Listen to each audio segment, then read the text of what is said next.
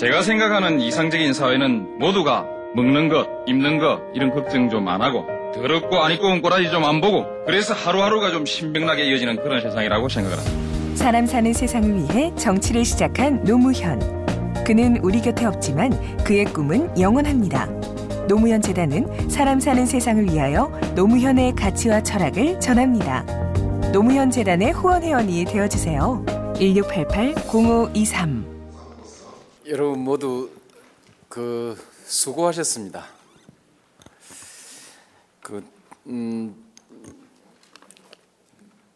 성과를 발표하신 분들 한분한 분께 음, 일일이 지적하고 그, 그 격려를 해드리고 싶은데 저한테 시간이 뭐 그렇게 많지는 않은 것 같아서 한 분 한 분 그렇게 따로 격려 말씀 드리진 않겠습니다. 어쨌든 오늘 여기는 중앙부처로서는 뭐 총괄 보고 이외에는 여성부 사례가 보고됐고 지자체로서는 경기도가 이제 보고가 됐고 물론 참석자 의견으로서 광주 북구청장께서도 말씀이 계셨습니다만 음, 그 다음에 이제 행복 나눔 재단 말씀도 계셨습니다. 민간 단체지요. 두루두루 어, 각 분야에서 다 말씀하셨는데 저는 좀 상당히 감동을 받았습니다. 어, 그리고 어, 뭐좀 될 것 같다는 그런 그 기대감도 생기고요. 좀 더 많은 사람들이 이 자리에 함께 했더라면 참 좋았겠다. 그런 생각이 들었습니다. 다른 참석하신 분들은 느낌이 어땠는지 모르겠습니다. 저만 그렇게 느낀 건가요? 공, 공감하시죠? 대개 발표할 때 여러분 표정을 제가 이렇게 좀 살펴봤는데 에, 모두 어, 뭐 아는 얘기다 뭐 이런 것도 좀 있지만은 아는 얘기지만은 이것이 현실로서 실행되고 있다는 데 대해서 상당히 그 감동하는 그런 그 표정들을 제가 좀 읽었습니다.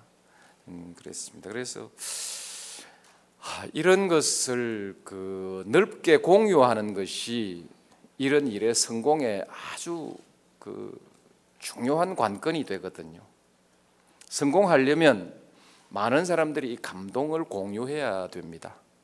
새마을 운동에 대해서 어, 찬반의 시비가 있지만은 대체로 저희가 새마을 지도자 교육을 다녀오면은 그 시비 걸던 사람들이 대체로 입을 다물고 묵묵히 새로운 그 운동에 참여하는 모습들을 봤습니다.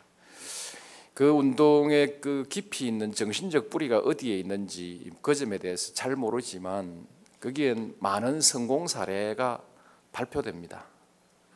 가난하고 어, 힘든 그런 그 어려운 삶을 살고 있는 사람들에게 자기의 삶을 개혁해 나간 과정들, 뭐 어, 돈을 많이 번 사람의 얘기도 있고 마을 사람들을 일깨워서 노름을 그만두게 하고 마을에서 뭔가 생산 활동에 함께 참여하게 했던 사람의 그 사례도 발표하고 또 그 개인적으로 뭐 헌신하는 이런 그 어, 그래서 개인이 변하고 마을이 변화해가고 이렇게 해가는 사례를 발표하면요 넥타이 매고 잘났다고 그 이렇게 목에 힘께나 좀 쓰고 이러던 사람들이 가서 기가 팍 죽어가지고 나옵니다. 한 일주일 동안은 아침에 일찍 일어나서 이불부터 개고 이제 물론 일주일 지나고 나면 또그 어, 없어진다고 합니다. 저는 79년에 갔다 왔는데 박 대통령 막 돌아가신 다음에 이었습니다. 그 변호사회에서 서로 안 가려고 하죠. 변호사들이 골치 아픈 직업 매부류거든요. 골치 아픈 사람들이니까 동원을 제일 싫어하는 사람들이 변호사들입니다. 직업적으로 1인성 주니까 정부에서 동원하는 것을 최고로 싫어하는데 제가 변호사 회의 회직을 맡아 있었던 관계로 할 수 없이 총대 메고 이제 갔었는데 뭐 새마을 운동이라면 뭐 질색이었죠. 박정희 대통령이라면 더 질색이고 갔는데 이제 단체의 입장 때문에 갔는데 이제 그런 그 감동적인 그 사례 발표가 사람을 시비를 걸지 못하게 하고 제 스스로 와서 아침 일찍 일어나서 이불 깨게 되더라고요. 지금은 그런 시대가 아닙니다. 지금은 그런 시대가 아닌데도 어, 그러나 어떻든 이와 같은 그 감동과 자신감은 확산하고 공유해 나가야 된다. 그래야 사회가 변화한다. 저는 그렇게 생각합니다. 그런 동력이 없이 사회가 변화가지 않는다고 생각하는데 참 저 오늘 이 자리에 오신 분들도 열심히 하면 우리 사회를 변화시킬 수 있습니다. 그러나 또 욕심은 좀 더 많은 분들이 이런 기회를 좀 더 넓게 공유하고 함께 가질 수 없을까 하는 그런 아쉬움이 좀 음, 있었습니다. 오늘 우리 어, 예산처 장관, 기획예산처 장관님 뭐 시간을 배당을 그밖에 안 해주니까 막 건너뛰는데 저도 굉장히 속독인데요. 어제 제가 컨디션이 좋지 않아서 미리 문서를 보지를 못했습니다. 그러니까 오늘 따라 읽어야 되는데 저는 다 아는 내용입니다. 다 아는 내용인데 그래도 따라가려고 하니까 화면 따라가기가 굉장히 힘이 들었거든요. 뭐 어쩔 수 없는 오늘 그 행사 구성이 어쩔 수 없이 그렇게 된 것 같은데 돌아가서 꼭 이 자료들을 찬찬히 한번 좀 읽어주시면 고맙겠습니다. 그 부탁드리려고 제가 그 말씀 드렸습니다. 꼭 한번 읽어보시면 음, 그 안에 들어있는 의미가 정말 적지 않습니다. 그렇게 분량이 많지도 않고요. 생각하면서 읽으면 읽을수록 가치 있는 자료입니다. 영상 보고라는 것이 아주 조금 그 여유만 가지고 보면 참 좋은데 그런 것 오늘 시간이 그랬으니까 그렇게 좀 살펴주시고요. 여성부가 아, 대체로 뭐 그 일을 잘 못하는 부서입니다. 근데 뭐 내놓으라는 것만 계속 계속 뭐 이 부처에다 여성 권리 내놔라 뭐 이분 내놔라 내놔라 이런 것만 하는데 보육 가지고 떠내요 확실하게 보니까 음, 보육만큼 확실한 그 정책이 없는 것 같아요, 그죠? 뭐 많은 정책이 있지만 보육처럼 똑 떨어지게 그렇게 성과를 말할 수 있는 정책이 많지는 않은 것 같습니다. 예, 결국 그저 보육 일 오늘은 보육 일자리로 보고 했지만은 예, 제대로 된 교육이 우리나라의 미래입니다. 독재자도 국가를 중흥시킨 일이 있고 민주주의 지도자도 나라를 중흥시킨 일이 있습니다. 그런데 거기에 모두에게 공통된 것 하나는 교육입니다. 다른 여러 가지 요소들이 있지만 교육입니다. 예. 그거 없이 성공한 사례는 없습니다. 국가를 융성하게 한 지도자의 가장 공통된 점은 교육 기반을 이미 가지고 있거나 교육 기반을 깔은 사람들입니다. 그 사람들은 대체로 다 성공했습니다. 그래서 보육이라는 것도 그런 관점에서 보면은 우리로서는 아주 효과적인 투자다. 조금 전에 기획예산처 장관의 보자, 보조 보고 속에 선제적 투자라는 말이 있었습니다. 이것은 경제적 관점에서 당장 수익이 나오는 투자와는 달리 멀리 내다보고 적게 씨앗을 뿌려도 훗날 아주 큰 수확을 거둘 수 있는 이런 보기에 따라서는 비경제적 투자를 우리가 선제적 투자라고 말하는 것 아닌가. 선제적 투자라는 게 용어가 정의된 일이 없습니다. 없는데 그런 점에서 우리 예산처에서는 선제적 투자라고 말하는 것을 쭉 보니까 성격상 당장 들어가서 1, 2년 안에 소득이 나오지 않는 투자를 대체로 그렇게 지칭하고 있습니다. 보육이라는 것은 선제적 투자입니다. 교육도 마찬가지로 선제적 투자입니다. 사람의 건강을 어릴 때부터 이 평생 평생의 건강을 어릴 때부터 관리해 나가는 것은 시장에서는 적어도 해결해 줄 도저히 해결해 줄 수 없는 선제적 투자를 어, 문제를 해결해 가는 선제적 투자 과정이다. 그래서 그 보육은 그런 점에서 여성부가 아주 좋은 그 사업을 잡은 것 같아요. 국가의 미래를 교육부와 함께 이렇게 그죠 예, 관리해 나갈 수 있으니까 경기도 사례는 참 그 좋은 사례였던 것 같습니다. 지사님 돈 좀 더 쓰십시오. 근데 지사님 말씀 중에 우리가 그 아주 귀담아 들어야 될 얘기가 하나 있습니다. 활동가가 있어서 가능했다. 그래서 그건 두 가지 의미라는 것이죠. 하나는 활동가가 있다는 뜻을 있어서 가능하다는 뜻이고 활동가가 그만큼 소중하다는 뜻을 말해 주신 것이라고 생각합니다. 아주 의미 중요한 의미 있는 것을 말씀해 주셨고 이 모든 가능성을 현실화시켜 어, 그야말로 아무 권력도 없이 이런 모든 것을 정부의 지원과 모든 제도들을 어, 흔히 말해 코디네이션해서 현실로서 성공의 사례를 만들어 주신 분이 행복 나눔 재단에 발표하신 우리 조 어, 이제 조종래 이사님 아주 좋은 사례인 것 같습니다. 그 민간 기업 중에서도 어, 사회 기업 부서들이 다 있는 것 같은데 정부가 뭐 민간 기업들을 이래라 저래라 할 수 없지만 예를 들면 지자체 단위라든지 어느 한 부처 단위라든지 해서 민간 기업의 그 사람들이 네트워크를 서로 가지고 있는지를 한번 확인해 보시고 네트워크가 안 돼 있으면 서로 만나게라도 해주는 만남의 장이라도 만들어 주면 거기에서 민간 기업들이 서로 어, 어, 합니다. 인사라는 걸 하다 보면요 아무 관계도 없는 사람 아니면 관심이 별로 있는 건 아니고 그 사회 뭐 사회 기업 부서는 하나 있어야 되겠고 만들어 놓고 회사 안에 전문가도 없고 외부에서 채용 뭐 하지도 않고 그래서 아무것도 모르는 사람과 앉아 있는 경우가 있을 수 있죠.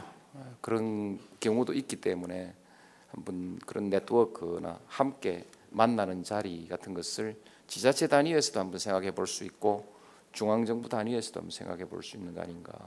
그래서 그렇습니다. 결국 우리가 클러스터 혁신 클러스터를 가지고 얘기를 많이 하고 방문도 많이 해보고 하는데 가보면 별 거 없습니다. 대단한 무엇이 있는 것 같아도 별 거 없고 네트워크를 가지고 있다는 것입니다. 벤치마킹 할 수 있는 네트워크를 가지고 있다는 그것을 활발하게 돌아가게 하고 어, 그것을 어떻게 조율해 주는 통합하고 조율해 주는 코디네이터가 있다는 것이죠. 정부 지방 정부가 그것을 착실하게 해내면 거기에서 이제 뭔가 그 새로운 성과가 나오는 것이죠. 투입과 산출 간의 인과관계가 분명치 않은 성과가 나오는 것이 그 클러스터의 특징이라고 생각합니다. 어느 클러스터에 가서 어떤 설명을 들어봐도 투입과 산출 간의 인과관계를 잘 설명하기는 어렵습니다. 근데 어떻든 투입이 있고 성과가 있다는 것 이런 것을 확인할 수 있는데 그렇게 해서 그런 그런 기회를 우리가 한번 만들어 봤으면 제가 보고 받으면서 어, 가졌던 이런저런 구상을 말씀드렸습니다. 오늘 그 음, 유원숙 우리 상담 지원센 청소년 상담 그 상담 요원께서 더 많은 지원을 말씀을 하셨죠. 예, 하겠습니다. 근데 이제 그 이렇거든요. 음, 제가 그 이전 통계는 가지고 있지 않습니다. 참여정부가 출발을 할 때 대략 우리 정부 전체 중앙 정부 전체 예산 중에 20% 정도가 어, 공공사회 서비스 지출이었습니다.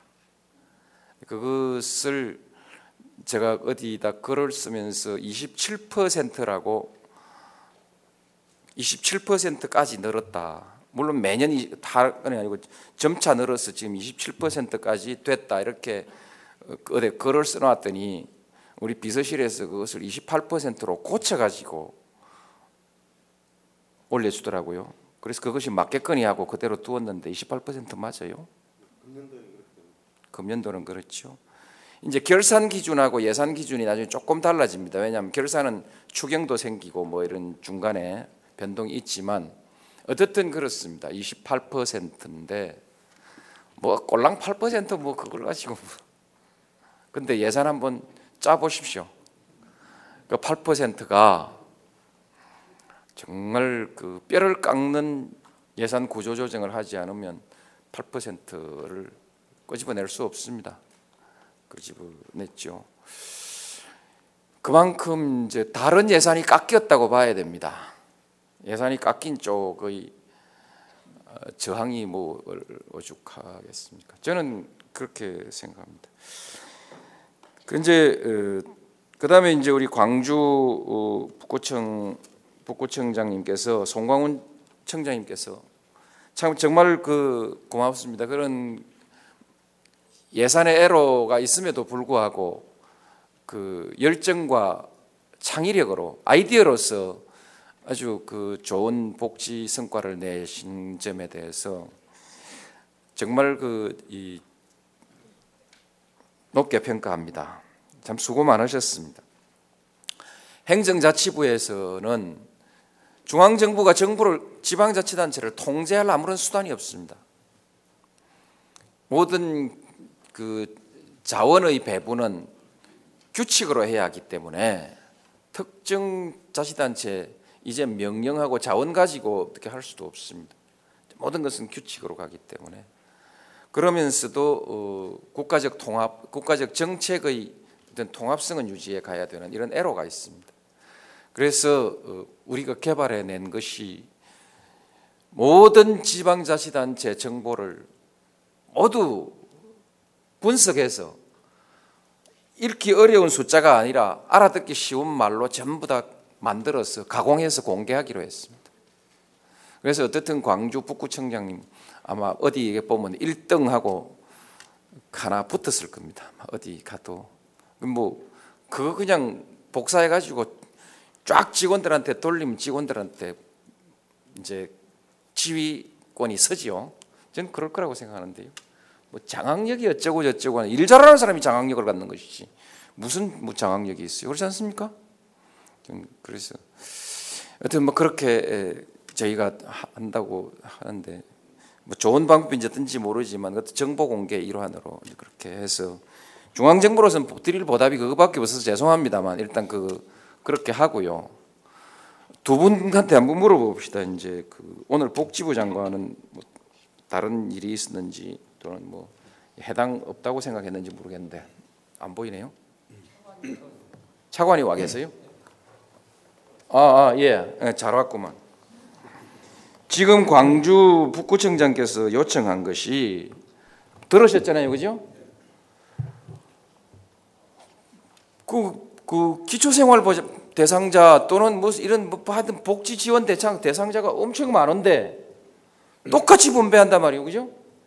똑같이 25% 25% 차등 분배 이거 지금 제도 가지고 있습니까? 없습니까? 제가 좀 예, 예, 예. 지금 이런 문제가 발생해서 사회 복지 수요 부분을요. 우리 이제 교부세입니다. 일반 교부세 부분 중에서 지금까지는 80%를 일반 재정 수요 그리고 기타 부분을 갖다 20% 했는데 금년부터 사회복지 수요 부분을 갖다가 30%를 끌어올렸습니다. 해가지고 작년도에 우리 사회복지 부분에 32% 하던 것이 금년 말이 되면은 36%까지 사회복지 부분에 대해서 대폭적으로 지방교부세가 이제 그 배분되게 됩니다. 다만 이제 저 광주 우리 북구의 경우는 예, 그게 이제 광역시에 소속된 자치구에는 우리가 특별 교부세를 직접 주지를 못하게 됩니다. 이런 부분도 예, 그렇습니다. 예, 사회 이 부분에 대해서 지금 제도적인 장치가 없기 때문에 이런 부분에 대해서 저희들이 검토를 하고 있고요. 하게 대충해서 말씀하신 그 지방 종합 정보 그 시스템, 그건 지- 지난번에 저희들이 광주시를 방문해 가지고 그걸 갖고 가서 제가 직접 설명을 드렸습니다. 이런 식으로 재정 살림 상태가 모두가 모든 국민이 알 수가 있고 주민들이 공개된다는 것을 말씀을 드린 적도 있습니다. 예. 그래서 우리가 그 일반 교부금 일반 재정의 교부금은 지난번에 제도를 그렇게 고쳤습니다. 대체로 어, 저 복지 예산을 31% 수준에서 36% 정도로 어, 늘어나게 했고 그 대신 이제 어, 경제 투자라든지 사업 투자 예산이 반대로 36에서 31로 줄고 까지는 됐는데 조금 전에 북구청장이 말씀하신 것은 이제 정부 또 아직도 중앙 정부에서 가지고 있는 일종의 에, 특정 사업이 있- 그렇죠, 그죠? 특정 교부금이라고 할까 그 특정 재원 문제를 가지고 말씀하시는 것이죠. 그러니까 이제 아까 우리 저 에, 여성부 장관님 말씀 그 보육 사업에 대해서 좌우간 그 수요에 대해서 그 보조 비율을 자치단체별로 똑같이 하니까 이제 그런 문제가 발생한 건데 그렇죠. 여러 부처에 지금 다 그런 예산을 가지고 있죠. 환경부도 그 예산 가지고 있고 보육, 그뭐 문화, 보건복지부 다 가지고 있죠. 청소년 다 가지고 있을 텐데 이 부분에 대해서 우리 기획예산처 장관이 중심이 되었어요. 네, 지금 그 대통령께서 말씀하신 것과 잠깐 보완 설명을 아, 예. 올리겠습니다. 지금 행자부 장관이 설명한 어, 지방자치단체의 일반 재원으로서 사용되는 그 교부금의 배분 기준에서도 이 특히 노령 인구가 많다거나 하는 데에서 이 사유 지출이 많게 되는 지자체에 대해 더 많은 교부금이 배분되도록 원칙을 개정하고요. 그다음에 중앙 정부의 각 부처별로 지방자치단체에 대한 보조 사업을 시행하면서 그 보조율을 적용하는 데 있어도 차등 보조율 제도가 현재 제도로는 있습니다. 다만 그걸 시행하면서 수도권과 비수도권 이 정도로만 지금 구분이 돼 있는데 에, 거기에 있어서도 앞으로 우리 사회 투자가 지속적으로 확충되게 돼 있기 때문에 이것을 좀 더 세분화하고 특히 그이 노령화가 어, 많이 진행된 지자체의 그 문제가 이쪽에 지금 현재 심각합니다. 그래서 이 부분이 결국 복지의 이 불균형을 좀 굉장히 심화시킬 수 우리, 우리가 있기 때문에 이번 지방 재정 조정 제도도 저희들이 현재 금년도 주요 업무 과제로 해서 어, 저 개선 방향을 저희들이 모색해 나가도록 하겠습니다. 그러니까 지금 이제 그 이런 문제들을 상당 부분 고쳐가고 있는 중이죠. 1단계에서는 이제 보통 교부금 부분에서 이제 시정이 됐고 그- 그것도 계속해서 좀 더 정교하게 기준들을 개발하시고요. 네, 그렇게 하겠습니다. 이 지표를 각 부처에서는 개발 못 합니다. 기획예산처에서 중심이 돼 가지고 어, 행자부가 지방 그 지표를 많이 가지고 있으니까 지표를 동시에 서로 해서 그 지표를 나누어 주면은 그 지표를 가지고 각 부처는 적용만 할 수 있게 그렇게 하나 올해 과제로 해서 정리를 합시다. 제 주요 업무 과제로 이미 저, 예, 예. 저 선정되어 있습니다. 좋습니다. 예, 다행입니다. 어, 송 청장님 해결된답니다. 예 지금 저 우리 부산의 북구청장님이나 그 서울의 노원 구청장님이 이 소식을 들으면 제일 반가워하겠습니다. 그런 의미에서 우리 박수 한번 칩시다. 예.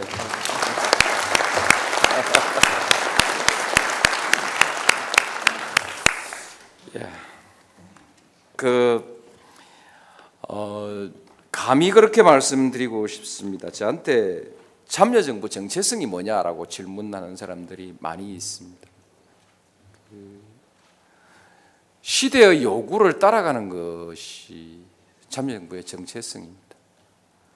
변화에 빠르게 적응하는 것이 좀 진보적인 태도라고 하면 변화에 더디게 반응하는 것이 보수적인 태도입니다.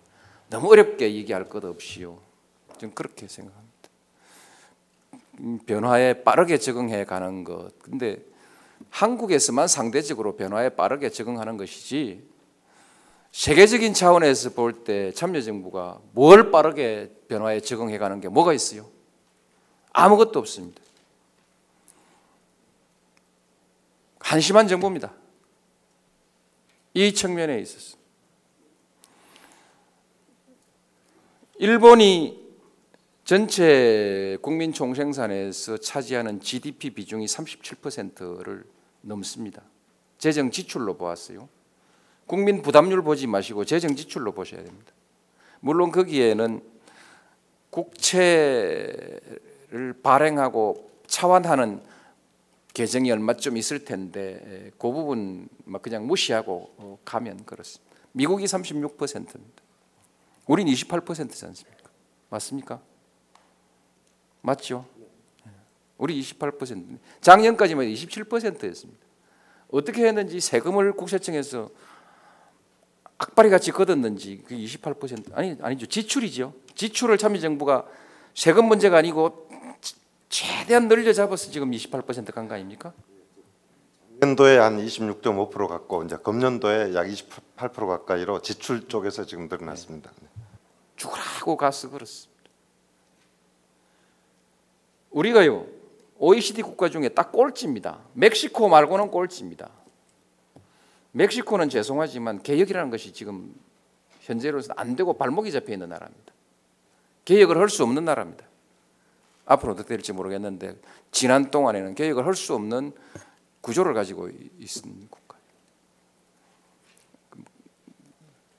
멕시코 말고 OECD에서 우리가 꼴찌거든요. 우리 앞에 그 다음에 이제 그 미국 있고 미국 있고 일본 있고 호주 있고 뉴질랜드 호주 있고 캐나다 있고 뉴질랜드 있고 유럽으로 건너가면은 딱 우리 두 배 수준 가지 않습니까? 이게 이게 우리의 냉정한 현실입니다. 결코 진보적이라고 말하고 싶지만은 결코 진보라고 말할 수 없는 이 것이 우리의 현실이다 이거죠.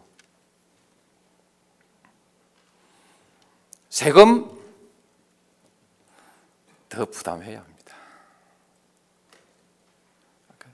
오늘 나온 재정 문제를 이 문제를 계속 그 풀어 나가자면 감히 말씀드리는데 세금 어, 더 부담해야 됩니다. 세금의 전체 세금의 약 80%를 10% 정도의 국민이 내고 있죠. 국민의 10%가 전체 세금의 80%를 내고 있는 이 숫자가 정확 저도 뭐 자꾸 헷갈리니까 그런데 80%를 10% 정도가 내고 있습니다. 맞죠? 소득세를. 아 물론 그렇습니다. 소득세의 경우 그렇습니다. 나머지는 나머지도 역시 부자들이 많이 쓰니까 부가가치세를 더 많이 내죠. 근데 세금 얘기만 나오면 면세점 이하 사람들이 제일 먼저 입에 거품 물고 핏대 올린단 말이죠. 왜 그런지 아십니까? 언론의 책임입니다. 진실을 전달할 줄 몰라요. 그저 숫자만 전달하는 것이 진실이 아니라 그 문제의 의미를 객관적으로 평가해서 전달해야 알아들어야 진실이지. 못 알아듣는 사람한테 아무리 진실이라도 영어로 말하면 난 못 알아들어요. 진실을 전달하지 않기 때문에 우리 국민들이 지금 그렇게 착각에 빠져 있습니다. 세금 올리면 뭐 면세점 이하에 있는 사람들이 제일 먼저 자기 손해 보는 줄 알고 부들부들 떤단 말이죠. 그 이, 뭐 우리 이건 숙제입니다. 참여정부에서는 세금 올릴래야 올릴 수도 없고 올리지도 않을 것이고요. 다음 뭐 좋습니다. 좋습니다. 그런 정도로 합시다. 하고요. 오늘 보고한 것에 대해서 참여정부 저는 참여정부 대통령으로서 무한한 자부심을 느낍니다. 여기 민자당 아자그 아니죠 아니죠 한나라당 뭐 많은 지방 자치단체 의원님들이 많이 계신데 내 그분들 모신 자리에서 지금까지 내 당적인 얘기를 안 했는데 이제 막판이 돼서 얘기 좀 합시다. 어. 막판인데 솔직히 솔직히 생해서 얘기 좀 합시다. 세금 어찌 할 거냐 이거죠.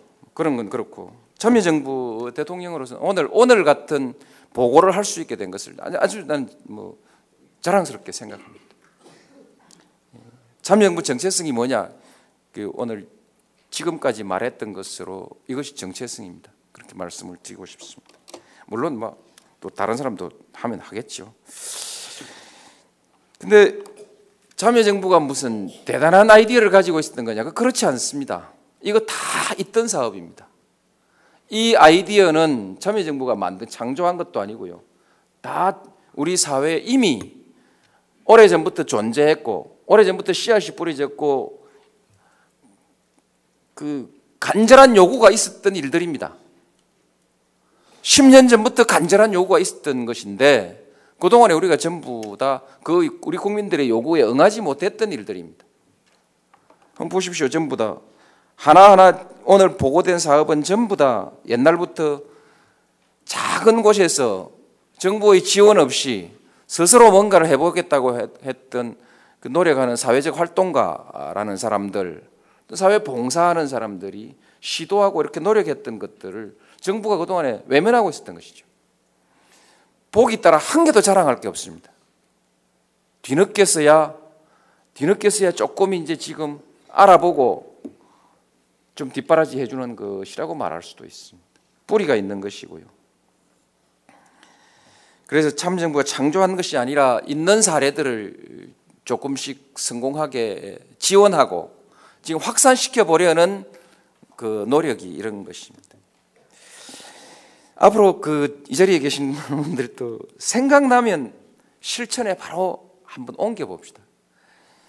이, 이 아이디어를 가지고 2003년부터 계속 하고 해보자 해보자 했는데 실제로 어, 수고하신 분들한테 미안하지만은 행정 조직이 돌아가질 않아요. 사실이죠. 기획예산처도 굉장히 고생을 많이 했습니다.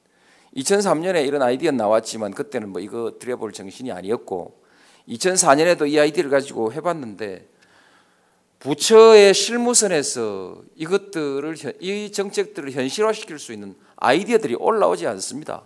수목원도요 이제 와서 코디네이터 모집한다고 이제 와서 하지 그때는요 아무리 얘기를 해도 아마 위가 딱딱하니까 그랬는지 뭐 이유는 모르겠는데 그 코디네이터 하면 되는데 도서관 11시까지 연장하는 게 뭐 어려운 일인지 2004년부터 노래를 계속 불러도 안 올라옵니다. 이게 우리 공직사회의 경직성입니다. 지자체도 마찬가지일 겁니다. 단체장도 해갖고 쏙 터지는 일도 많을 것입니다. 이거 어떻게 해야 됩니다. 이걸 어떻게든 그 해서 생각나면 실천하고 검증하고 계속 그 다잡아 몰아 좀 가주시면 좋겠습니다. 새로운 조류이기 때문에 그냥 두면 가지 않는 영역이 이런 것입니다. 하던 일은 그냥 두면 굴러가는데 새로운 일은 그 지도자들이 아주 바싹 다잡아서 어, 그렇게 관리를 해 주셔야 됩니다. 단청 여러분들께 그래서 생각 생각이 나면 바로 실천에 옮긴다 이런 것을 좀 그렇게 해서 원칙적으로 좀 해주시고요. 결국 우리 생각을 바꿔야 됩니다. 국가가 권력을 시장에 넘겨주었습니다. 지금 사실은 권력이 시장으로 넘어갔습니다. 그러나 그 반동으로 또한 사회적 기업이라는 것이 전 세계에 지금 태동하고 있습니다. 활발하게 태동하고 있습니다. 시장만으로 문제가 해결이 안 된다는 것이죠. 사람이 국민이 필요 요, 요구하는 국민에게 필요한 모든 서비스는 다 공급돼야 하는데 시장이 공급하든 정부가 공급하든 공동체 사회가 공급하든 공급해 줘야 됩니다. 필요한 모든 것은 공급되는 사회라야 그게 살기 좋은 사회거든요. 시장이 공급하는 것이 가장 효율적이다. 그래서 우리 시장 제도로 가고 있습니다. 근데 시장이 다 공급 못하는 부분이 바로 오늘 우리가 말했던 이 부분입니다. 이것은 시, 가만두면 시장에서는 자생하는 것이 아니고 국가가 공급해야 됩니다. 다만 그 방법에 있어서 시장적 방법을 차용하는 것은 효율성을 위해서 시장적 방법을 차용할 수 있는 것이지만은 공급의 의지는 국가가 가져야 됩니다. 그래서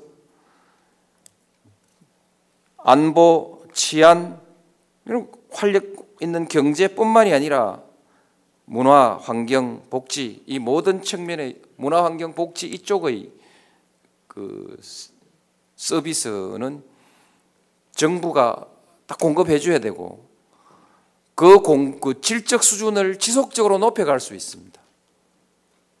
저는 대한민국 전 국토를 수목원처럼 만들지 못하라는 법이 없다고 생각합니다. 그렇지 않습니까? 전 국토를 수목원처럼 가꿀 수 있고 전 국토를 우리가 아주 잘 가꾸어진 정원처럼 가꿀 수도 있습니다. 그 국토에 사는 사람들이 훨씬 행복하지 않겠습니까? 서울에 사는 중고등학생들이라도 언제든지 배낭 메고 꼭 비행기 타고 안 가더라도 대한민국 국토 어디 가더라도 어, 쾌적하고 놀 거 많고 놀기 좋고 배울 거 많고 그러면 좋은 땅 아닙니까?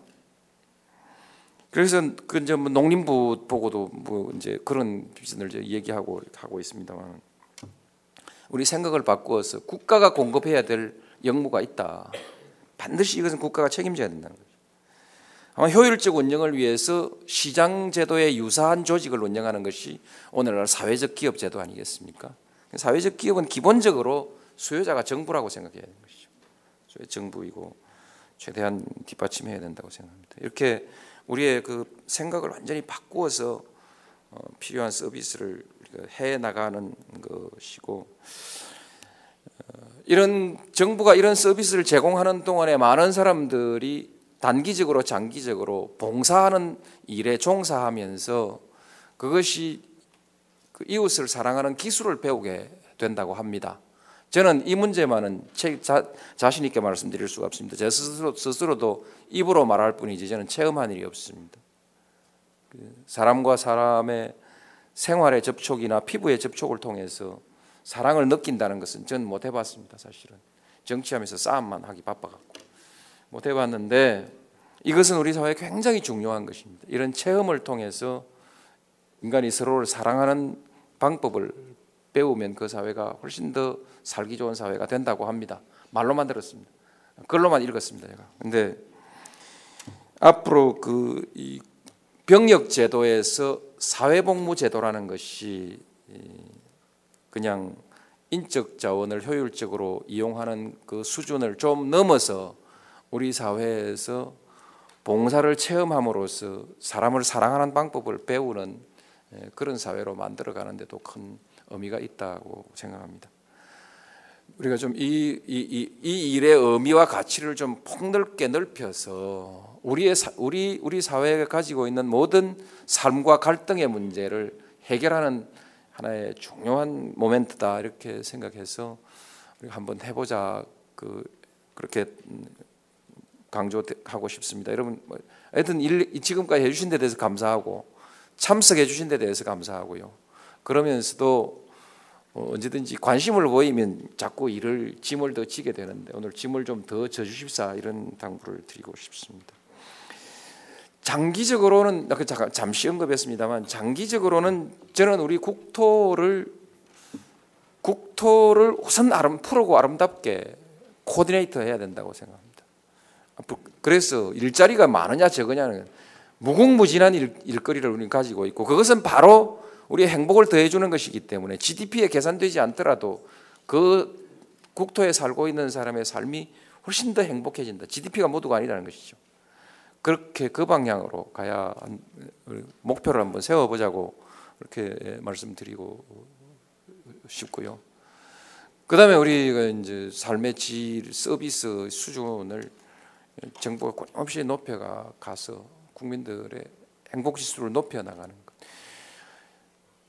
그것을 이제 뭐 사회적 기업이나 이런 방식으로 엮어 나가면 계산에 잡히는 것이고 엮지 않고 개인적으로 그냥 그 장부하지 않고 일하면 GDP에 안 들어오는 것 뿐이죠. GDP에 계산 안 되는 것 뿐인데 앞으로 나중에 이제 이런 이런 그 사회적 기업이라든지 이런 것이 제대로 해서 하고 사람 노후에 이제 봉사 그뭐 노후든 여유 있는 사람들이 봉사 활동을 하게 될 때 장부에 기록되지 않는 GDP가 엄청나게 높아지는 것이죠. 그런 것이 이제 진짜 우리가 살기 좋은 풍요로운 사회 아닌가 그렇게 생각합니다. 그래서 지자체 단체장 여러분들은 당적 불구하고 복지사회로 갑시다. 부탁합니다. 네, 감사합니다. 제가 생각하는 이상적인 사회는 모두가 먹는 것, 입는 것 이런 걱정 좀 안 하고 더럽고 안 입고 온 꼬라지 좀 안 보고 그래서 하루하루가 좀 신명나게 이어지는 그런 세상이라고 생각을 합니다. 사람 사는 세상을 위해 정치를 시작한 노무현. 그는 우리 곁에 없지만 그의 꿈은 영원합니다. 노무현 재단은 사람 사는 세상을 위하여 노무현의 가치와 철학을 전합니다. 노무현 재단의 후원 회원이 되어 주세요. 1688 0523